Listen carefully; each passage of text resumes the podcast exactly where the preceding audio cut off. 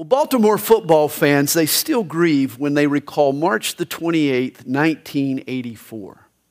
For on a snowy night, the unthinkable happened. One of the National Football League's most storied teams, the Colts, snuck out of town in the middle of the night. The Colts, this was the team of football greats, Johnny Unitas and Raymond Berry and Lenny Moore, as well as the legendary coach, Don Shula. And yet, under the cover of darkness, Colts owner Robert Irsay, he hired the Mayflower Moving Company to clean out the team's offices and drive their equipment to Indianapolis. An NFL powerhouse skipped town. Irsay's clandestine operation to relocate his Colts was an attempt to avoid the negative firestorm that was coming from the Baltimore media. Irsay made the comment People of the press were hounding my family for two years, and I wasn't about to take any more hounding. Imagine the Colts were dogged out of Baltimore. In a sense, this is what happens to Paul and his pals here in Thessalonica. Paul spent just three weeks in the city. His time there was extremely successful. Yet, like the Colts, Paul left town to avoid a firestorm of hostility. Acts chapter 17 tells us the story. When Paul hit town, he went straight to the Jewish synagogue. A few of the Jews believed in Jesus, but he really made his biggest inroads among the Gentiles. Acts chapter 17, verse 4 specifies among the leading women. Apparently, the desperate housewives of Thessalonica came to faith in Jesus Christ. But this made the Jews jealous of Paul. They feared his influence. They complained to the authorities, and you remember these immortal words. They said, These who have turned the world upside down have come here also. The Jews stirred up a mob, and they had Paul arrested. Paul's time in Thessalonica was over before it had really begun. And under the cover of darkness, he and his buddy Silas snuck out of town and moved down the road to Berea. In the days following, though Paul was run out of town, his heart kept running right back to the Thessalonians. He left behind a strong church. In a paltry three weeks, the powerful gospel of grace had birthed a church there in that city. And yet, because of the brevity of his visit, there was much that Paul had not had the opportunity to explain. He felt that he had left these believers under equipped. And so, to shore up what was lacking, Paul sent Timothy and Silas back to Thessalonica. In the meantime, he departed from Berea on to Athens. Probably went to Athens to celebrate another big time Bulldog victory. Just a speculation. Six months later, Timothy and Silas, they rejoined Paul, now in Corinth. After their report, Paul writes his first letter to the Thessalonians. From Corinth, around the year 52 AD, Paul pens some correspondence to this church that he knew only briefly, but loved ever so deeply. Chapter 1 begins Paul, Silvanus, which is the Roman spelling for Silas, and Timothy to the church of the Thessalonians in God the Father and the Lord Jesus Christ. Thessaloniki, as it's known today, is the second largest city on the island of Greece. It has a population of a million people. It's one of the few biblical cities that has survived until modern times. In the first century, it was an important Greek city. Thessaloniki has always had an excellent harbor. It was originally known as Therma for its hot springs. Perhaps its best advantage was its location. It was on the great Egnatian Way, the Roman road that linked Rome to the treasures of the East. It was said that Thessalonica lay in the lap of the Roman Empire. It's amazing, this city was steeped in paganism for over 400 years but after just three weeks of exposure to the gospel of Jesus Christ, Paul was able to write to them, to the church of the Thessalonians, in God the Father, in the Lord Jesus Christ. A church had been born. And here's Paul's customary greeting Grace to you and peace from God our Father in the Lord Jesus Christ. A conversation was once heard on a public bus A woman was reading a religious book when a man next to her asked her, What are you reading? It's a book a friend gave me. She said it changed her life. He asked, Well, what's it about? It was obvious that she had just started reading the book. Well, she flipped to the table of contents and she read off a few of the chapter titles. She said, Well, it must be about discipline and love and grace. The stranger stopped her and said, What's grace? That's when the lady replied, I don't know. I haven't got to grace yet. And did you know this is the problem with many, many Christians? They've yet to get a grip on God's grace. Grace, it's the unmerited favor of God. It's love that's on the house. It's a love we can never deserve. This is how we all come to God. He gives us His grace. Grace is the starting point in our relationship with God. And yet, many Christians haven't gotten to grace. Hey, you'll never experience God's peace until you first receive His grace. That's why Paul says, Grace to you and peace from God our Father in the Lord Jesus Christ. The whole Christian life flows from God's grace. And then Paul writes, We give thanks to God always for you all, making mention of you in our prayers. Now, Paul had just met the Thessalonians, but he was thankful for God's work in them, and he prayed zealously for them.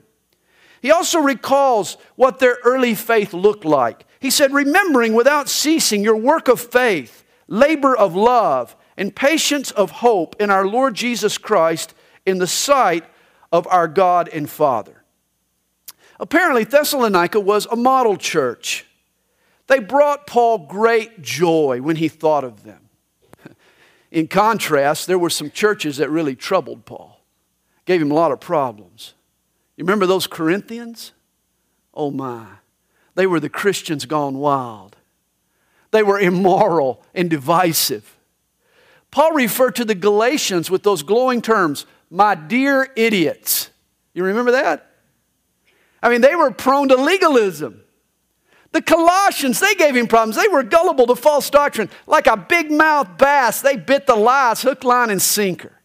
But the Thessalonians, Thessalonians, they were a joy to Paul. And here Paul mentions three outstanding qualities of this young church in Thessalonica their work of faith, their labor of love, and their patience of hope. You know, real faith works, the work of faith. Real faith acts on what it believes. It's not passive, it's active and aggressive. Love labors. All our service to God should be motivated by love. You remember Paul said to the Corinthians, The love of Christ constrains me. And hope perseveres, it's willing to wait. It's our future hope that helps us endure the present stresses. He says in verse 4 knowing, my beloved brethren, your election by God. The Old Testament reserved the term beloved of God for special saints. But in the New Testament, the rank and file believer achieves the same special status. Did you know that all who are in Christ are special to God? That you, saints aren't just a certain group of people, saints are all believers. You're a saint in Christ Jesus. All who are in Christ are special to God. Paul calls us all beloved brethren. And notice what makes this possible your election from God. God chose, God selected the Thessalonians. And think of what this must have meant to Paul. He had spent only three weeks among these folks. That's not a long time for anyone's, according to anyone's standards. That's not a long time to grow Christians. I mean, it takes longer to grow tomatoes. Paul was hoping to grow mature Christians. And yet his confidence was not in his own efforts. He knew that God had a stake in these Thessalonians, that God had chosen them before the foundation of the world, that God had plans for them before they were ever born, and God would complete his work. And this is what makes me so hopeful for you. You may be new to our church. Perhaps you've only been coming for three weeks. That's not long enough to get a faith grounded and anchored. But you know what my hope is in? It's in God, in His work in you. Because He has a stake in you. You have been chosen before the foundation of the world. You are God's beloved. You are the election of God. He chose you. You're His special project. And we can be confident that God always finishes what He starts. That's why we're hopeful for you. And in verse 5, Paul recalls his time in Thessalonica. He says, For our gospel did not come to you in word only, but also in power and in the Holy Spirit. Miracles, boldness. The word of the work of the Holy Spirit accompanied Paul's preaching there in Thessalonica. But notice what produced great confidence in the gospel. Paul says the gospel came in much assurance, as you know what kind of men we were among you for your sake. Notice this it was the character of the messengers that brought credibility to the message. And this is what is so needful in today's church. Oh, sure, we would love to see more miracles. Who wouldn't? But far more strategic, far more important for the church today is more leaders and more pastors with integrity. Oh, this is, this is the problem today as I see it. To me, there is a troubling disconnect in today's church. We've separated the message from the messenger. We've got a lot of characters, but not a lot of character. We got pastors with bling. Integrity is not as sexy. Here's a major problem churchgoers today are more attracted to ability than to righteousness. It seems to be the entertaining personality, the clever presenter, the celebrity spokesman. This is the person that draws a larger crowd than a faithful servant. Hey, just because a person can put buns in the seats shouldn't qualify him to lead. Paul hadn't been in Thessalonica very long, but for the time that he was there, he lived among these people. I mean, they witnessed his life firsthand. They saw how he treated others, how he handled the money, how he carried himself around town. Always remember the gospel of God's grace is truth, regardless of who presents it. But it is easier to believe when the messenger is believable. Verse 6 tells us, And you became followers of us and of the Lord. You know, at first glance, when I first read that, that sounds a bit arrogant. Paul is saying, You became followers of us and of the Lord. What, what do you mean, Paul? Nobody should be a follower of you. But you know, when you think about it, I mean, when a new believer comes to Christ, how much of the Bible does he really know? Probably not much. A new believer's immediate influences come from the Christians around them. Whether we like it or not, folks do follow us and the Lord. And this is why leaders need to live a godly life. New Christians are watching us, they're taking their cues from us.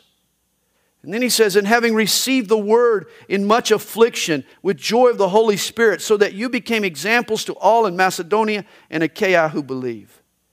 The church in Thessalonica was a wartime baby. It was birthed in the midst of hostility and persecution. You remember in Acts 17 when the angry Jews stormed Jason's house to arrest Paul? He wasn't there. And so they arrested the only Christians they could find.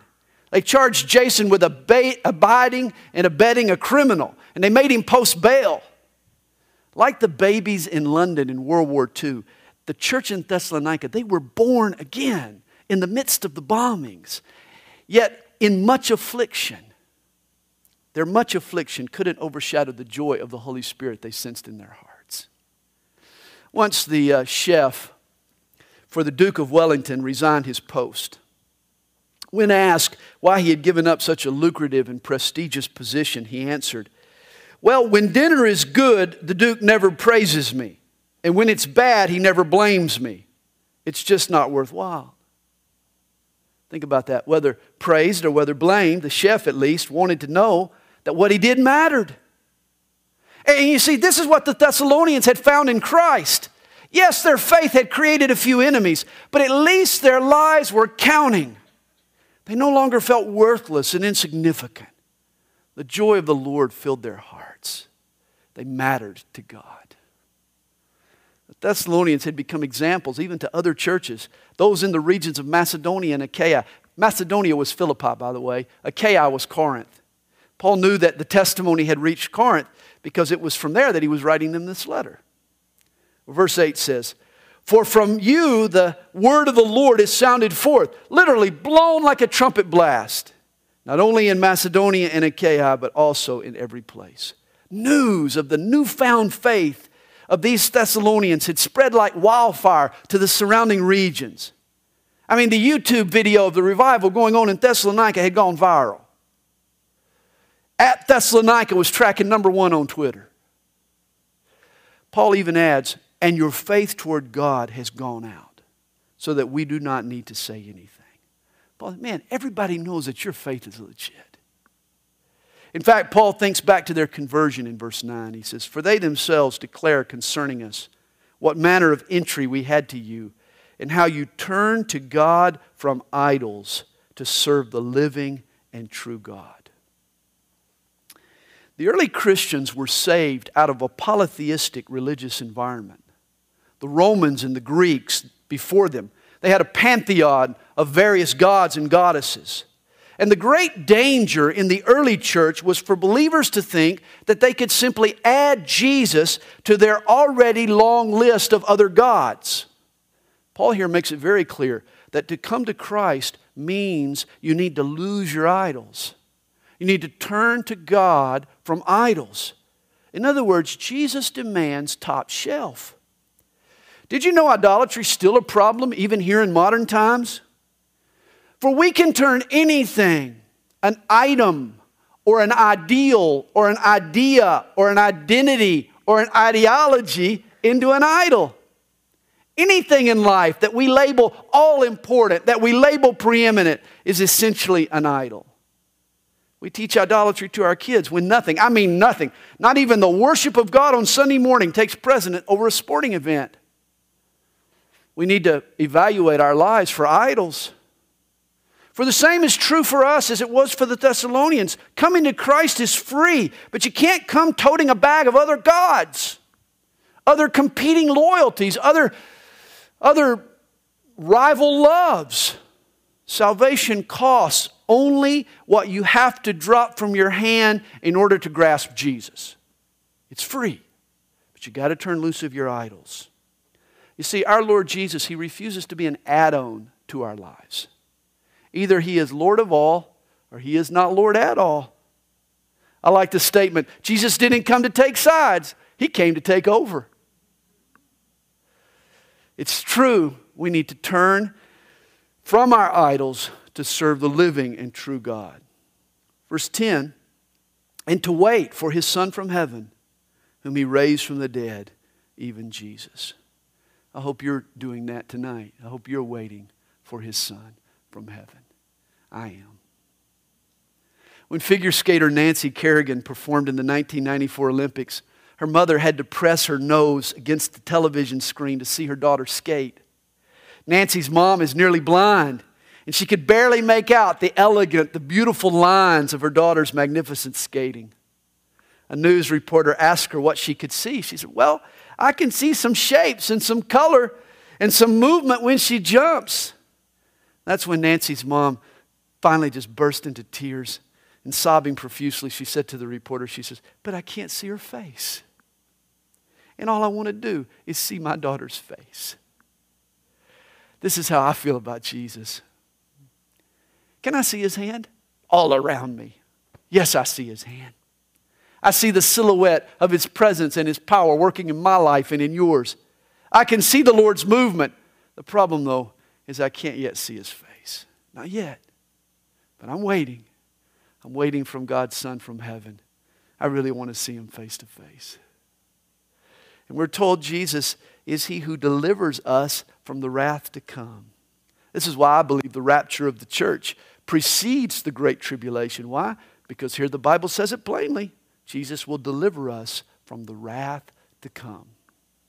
Chapter 2 For you yourselves know, brethren, that our coming to you was not in vain, but even after we had suffered before and were spitefully treated at Philippi, as you know, we were bold in our God to speak to you the gospel of God in much conflict. Now, Paul's trip through Macedonia had been a wild ride. You remember in Philippi, he had been arrested and then beaten and then thrown into jail. He then traveled 100 miles to Thessalonica, figuring that the locals would be a little friendlier to him. And the Greeks were, but certainly not the Jews. They were fiercely opposed to the assertion that Jesus is the Messiah. And the Jews, along with some local businessmen who were concerned about how Christianity was cutting into the idol making trade, they stirred up a riot and they forced Paul out of town.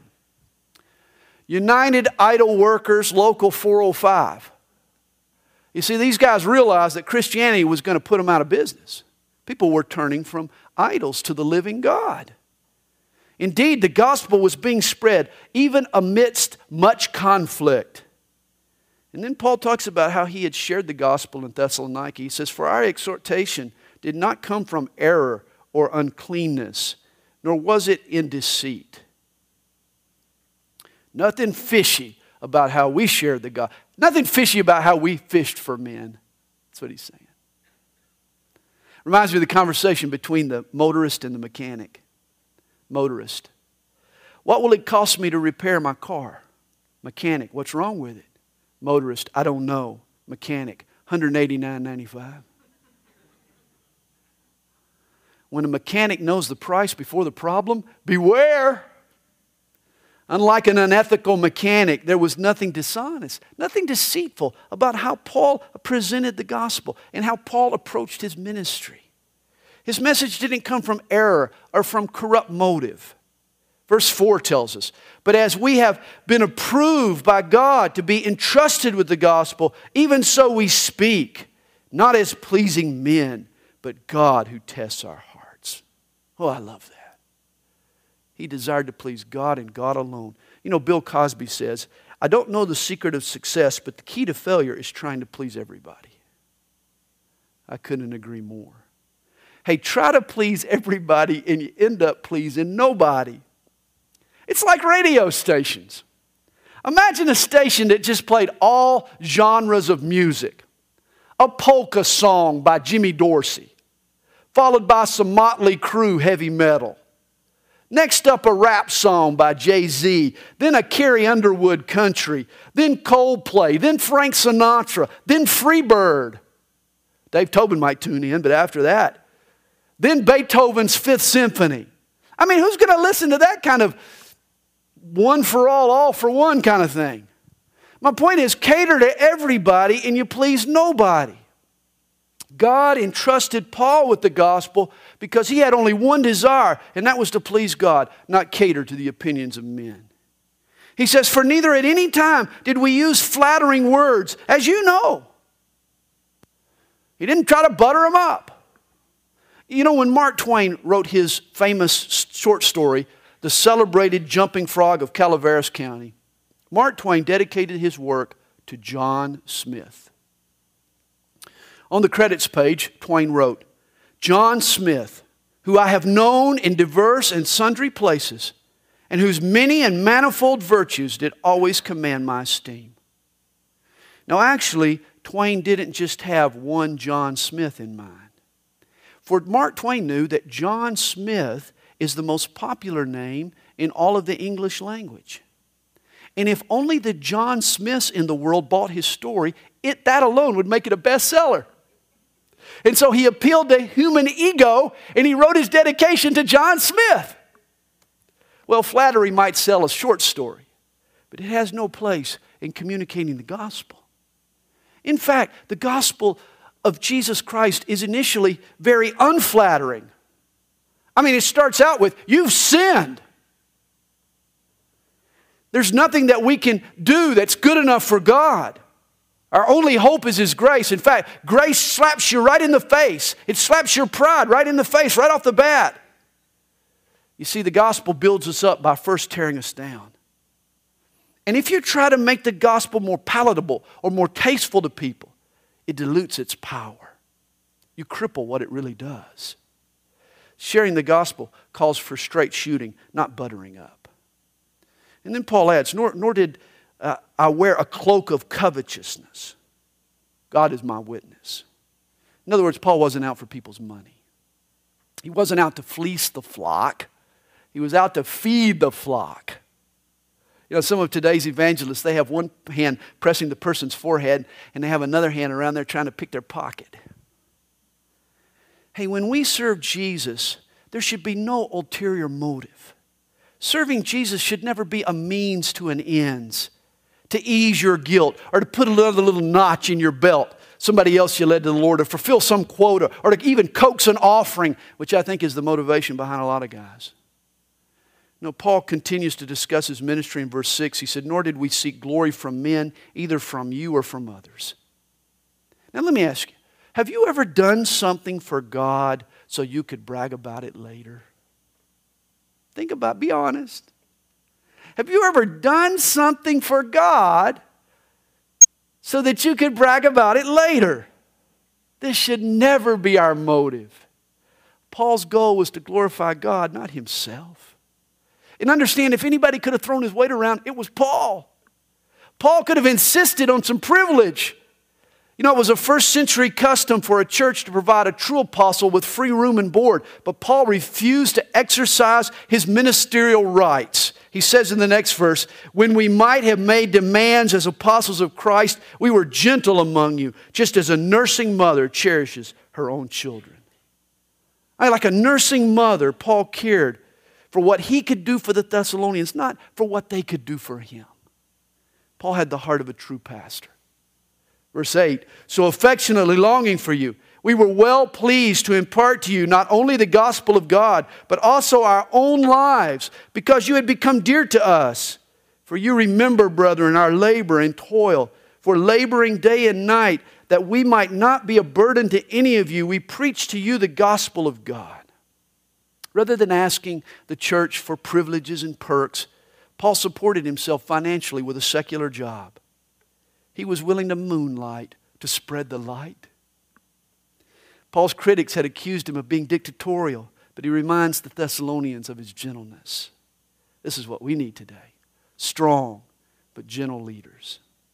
And then Paul continues You are witnesses, and God also, how devoutly and justly and blamelessly we behaved ourselves among you who believe, as you know how we exhorted and comforted and charged every one of you, as a father does his own children, that you would walk worthy of God who calls you into his own kingdom and glory. I like this. Paul pastored like he parented. And after having been a pastor for some time and a parent for some time, I believe that good dads and good pastors have a lot in common. Paul says he exhorted, he comforted, he charged. Exhort means to correct. This involves spanking your child's bottom if you're a dad. Comfort means to encourage. This includes a pat on your child's back when he does good. And then he charges or he challenges.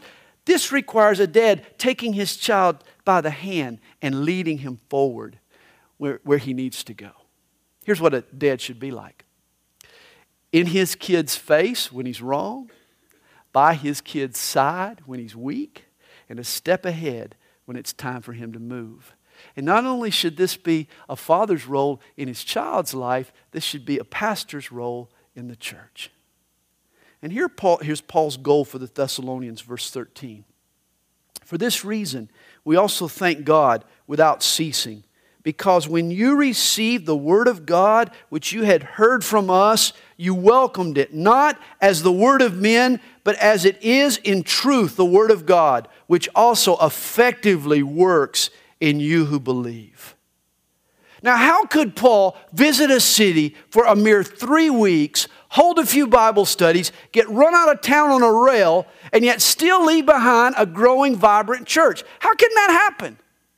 Well, there's only one explanation. As Paul put it, the Word of God, which also effectively works in you who believe. Did you know, my friend, the Word works? This book is powerful. The Bible believed will change your life.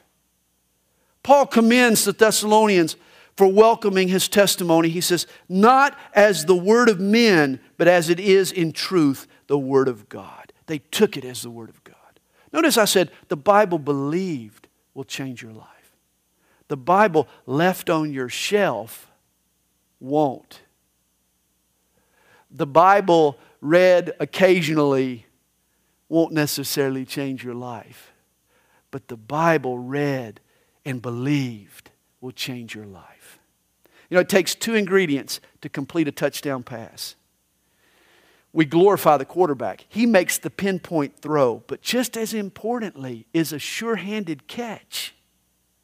And so it is with the scriptures. I mean, Paul was a great quarterback. He could pass out the gospel, no doubt about it. But the Thessalonians were also good receivers. By faith, we're told they received the word of God. They nestled it in, they brought it into their lives. And the careful reception of the gospel is what transforms lives. You can be the best, have the best quarterback in the world. But if we don't have good receivers, it'll all be to naught. Verse 14 tells us for you, brethren, became imitators of the churches of God, which are in Judea in Christ Jesus.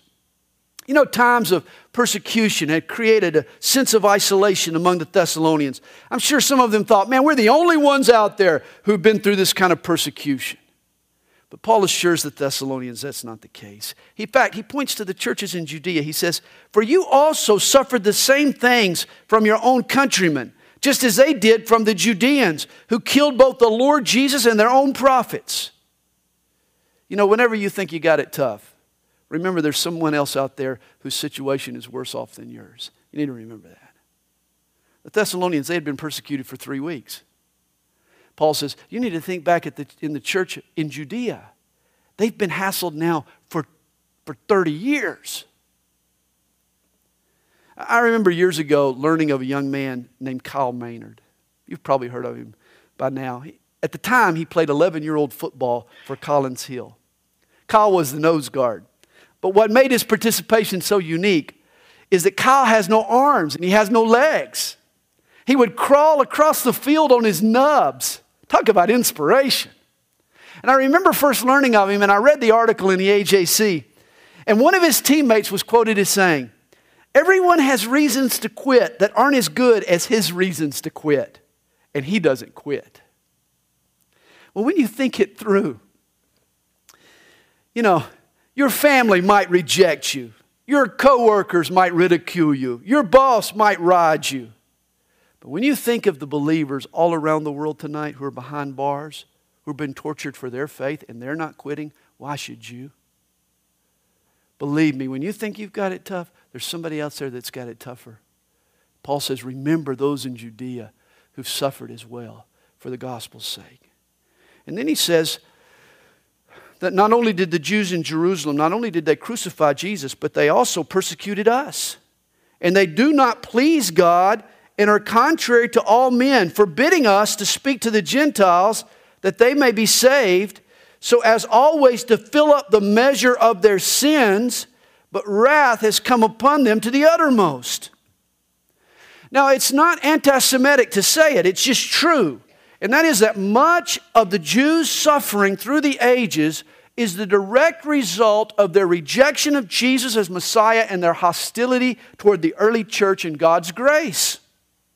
Certainly, when it comes to the cross of Christ, we're all culpable. Don't misunderstand me. The Jews, the Romans, even you and me nailed Jesus to the tree. It was for your sin and for my sin that those nails were driven into Jesus' body. I'm not alleviating us from any responsibility. But the Jews who rejected Jesus bear a particular amount and degree of guilt. This is what Paul is saying to them. Now, this gets implied in John chapter 1, verse 11, where it says, Jesus came to his own, and his own did not receive him. They had, his own bore a special responsibility, a greater degree of accountability. You know, the awful cry of the Jewish hierarchy before Pilate still echoes down through the halls of history Crucify him, crucify him. And you remember what else they said? Let his blood be on us and on our children. Oh my, if they had only known what they were asking for. In 70 AD, the sacking of Jerusalem by the Romans. Later on, the European Inquisitions and the expulsion of the Jews in the Middle Ages. The pogroms in Eastern Europe and in Russia. The German Holocaust.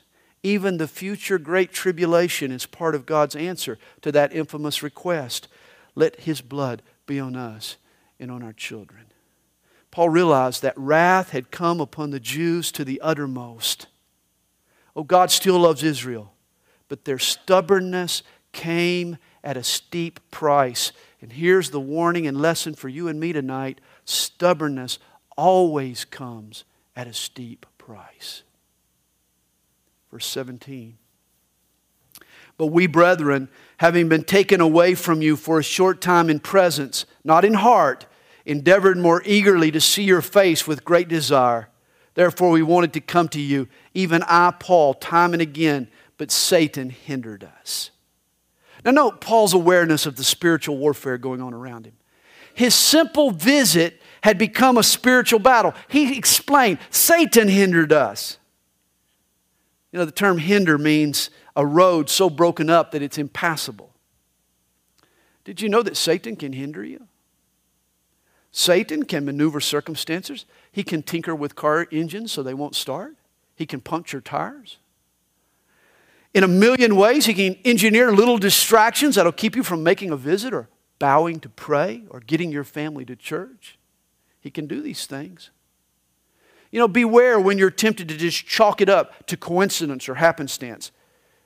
It might be another skirmish in the spiritual battle raging around you. You need to stand up and resist the devil, he'll flee from you.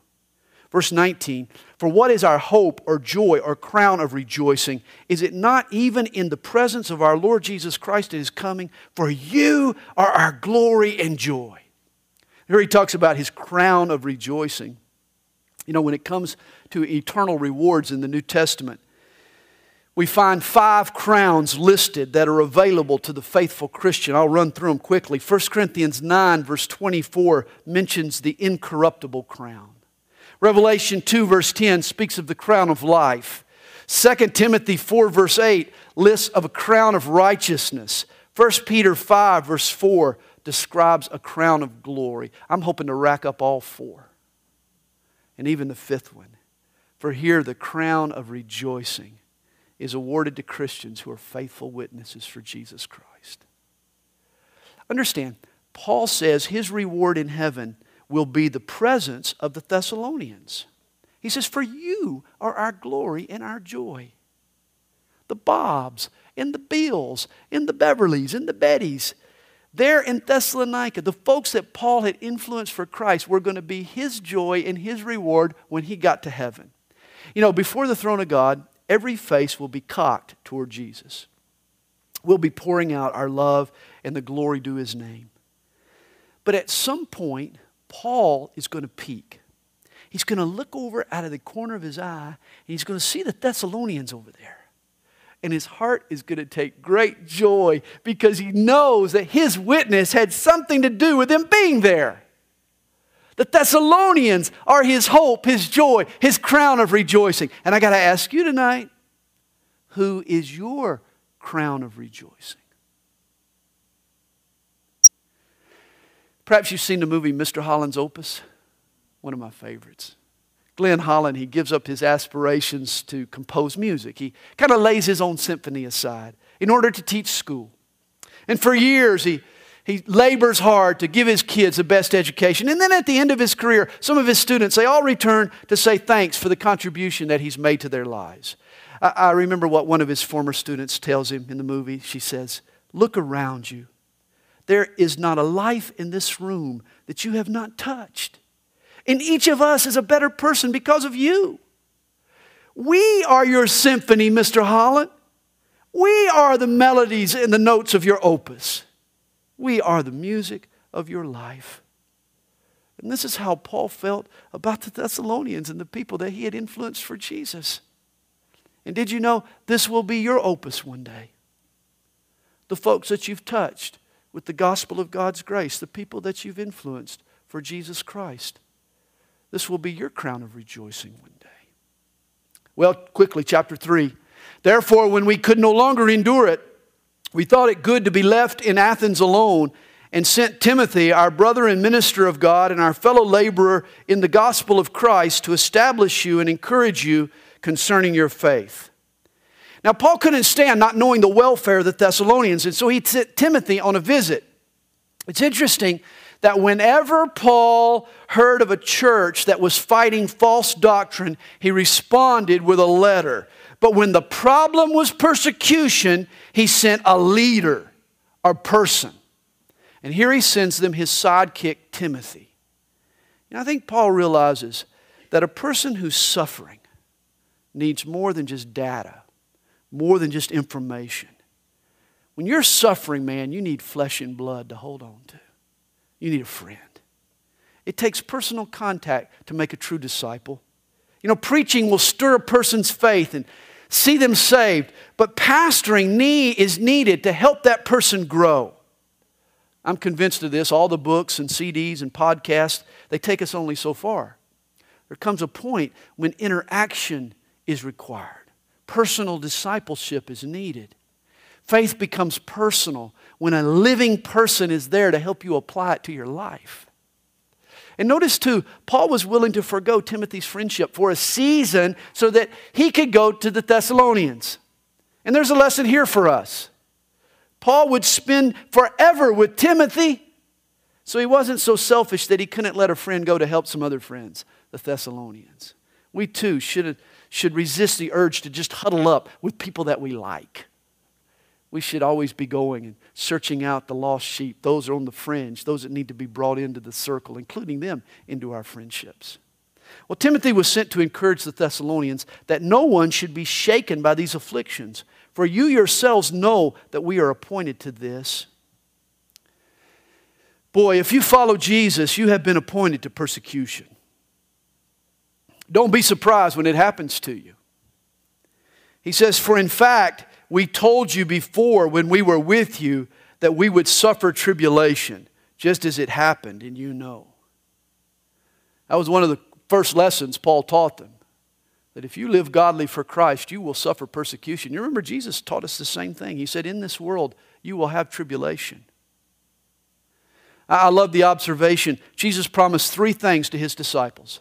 First, they would be ridiculously happy.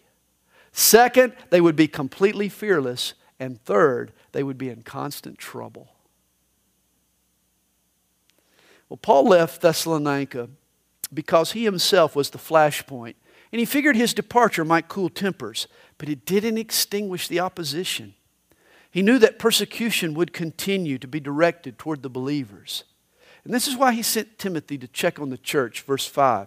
He says, For this reason, when I could no longer endure it, I sent to know your faith, lest by some means the tempter had tempted you, and our labor might be in vain.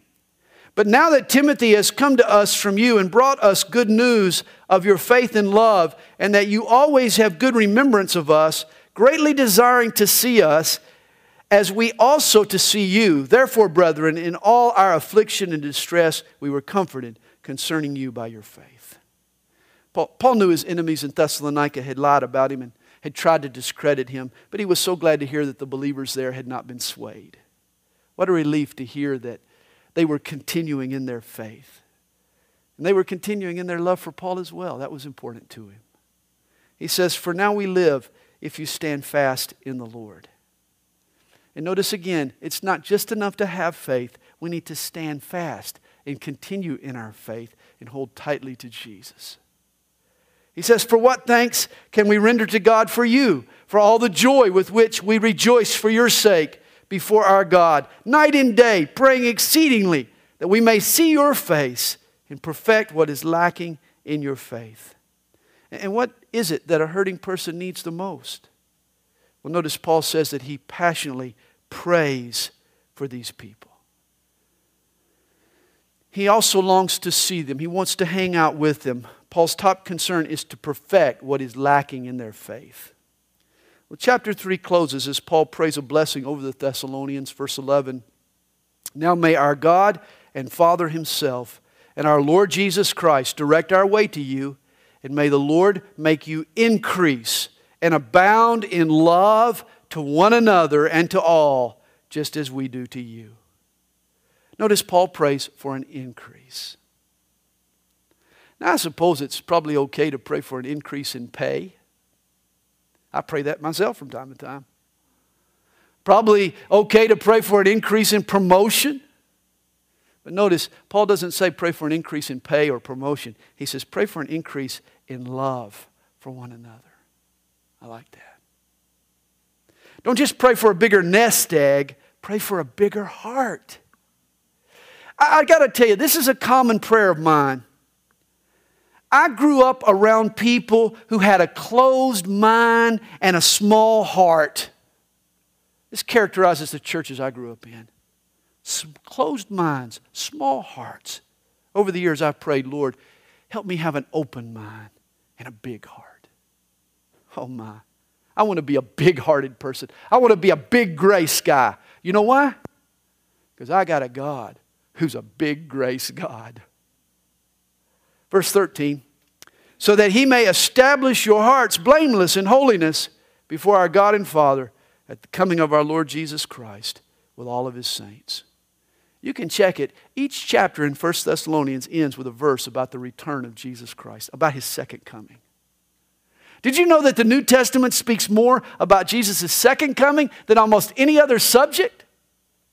And that's what Paul is going to elaborate on next in chapter 4, 1 Thessalonians chapter 4. The trumpet's going to blow. The dead in Christ will rise first, and then we which are alive and remain will be caught up together with him in the clouds. And we'll talk about that next time.